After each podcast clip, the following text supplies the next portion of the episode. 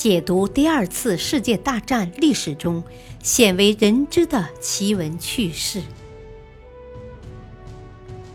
全景二战系列之《二战秘闻》第六章：破译中途岛战局。第三集：以弱制强之计之三。五月二十七日晚上。尼米兹主持了太平洋舰队联席会议。出席此次会议的有弗莱彻将军、斯普鲁恩斯将军、莱顿中校、麦克莫里斯上校、伯雷克中校、辛德勒中校。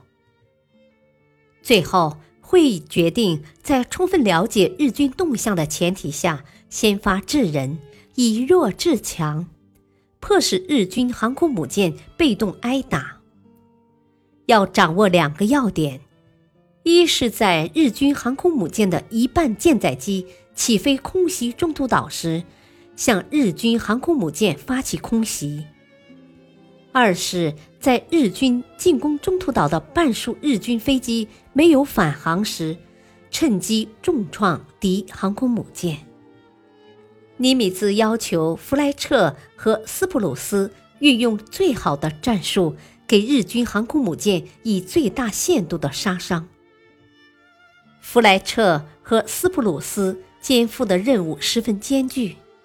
尼米兹要求他们：“你们如果没有机会给日军航空母舰以重创，就不要将自己置于日军的优势兵力之下。”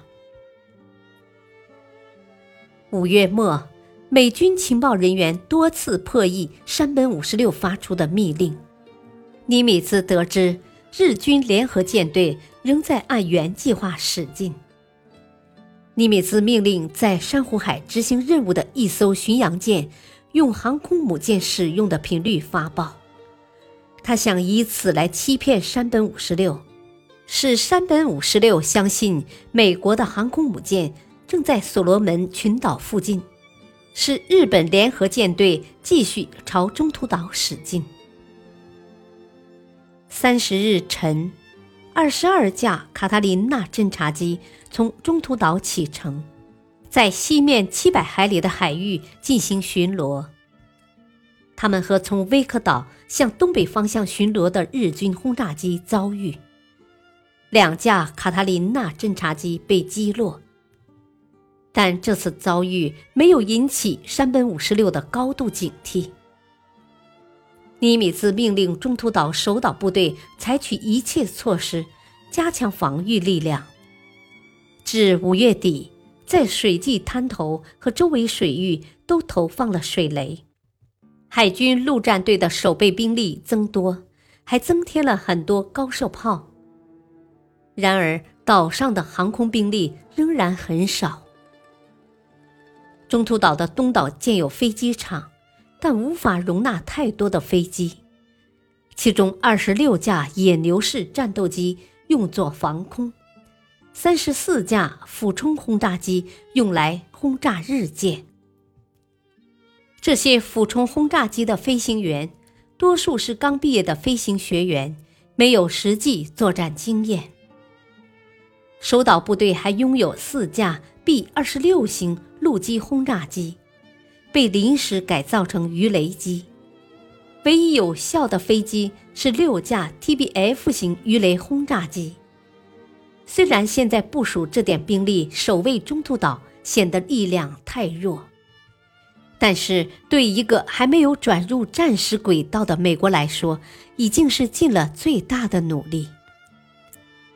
尼米兹要求岛上的航空部队。打乱日舰编队和冲散日军飞机，为美国航空母舰上的飞行员们创造更有利的偷袭条件。当把所有的参战部队的兵力都做了最有效的部署之后，肩负美太平洋舰队总司令的尼米兹总算放心了。五月三十一日晚，几个月来他第一次早早的睡觉了。尼米兹在写给妻子的信中说：“我想最近几天夜晚能再长一些，能够补回原来的觉。”尼米兹无权向妻子透露详情，但在信的结尾，尼米兹对妻子说：“早晚有一天，美太平洋舰队的业绩会载入史册。”但现在我们只能苦苦的等待。太平洋舰队的参谋们都在绘图板上不断的拿彩笔标示双方的动向，作战室非常安静，笼罩着一触即发的紧张气氛。彩笔不断的画动，双方的战舰都在向中途岛驶去。尼米兹泰然自若的看着。在某种程度上，减少了参谋们的紧张情绪。后来，巴西在中尉回忆说：“我们一致认为，尼米兹像仁慈的神父一样，他是非常镇静的人。”根据尼米兹的计划，第十六、十七特混舰队于六月二日到达集结地点，估计日军的进攻部队会在六月五日早晨。到达珊瑚岛。六日，日军的航空母舰部队会对中途岛发动全面进攻。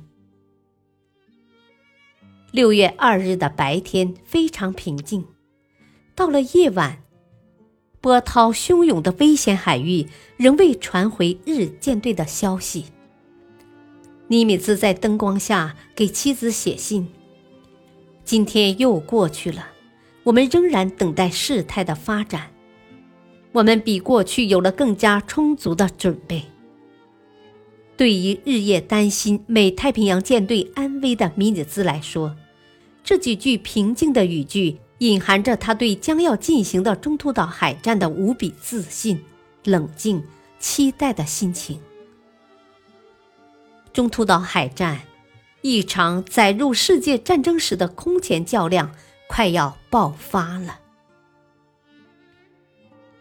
感谢收听，下期播讲海上大决战。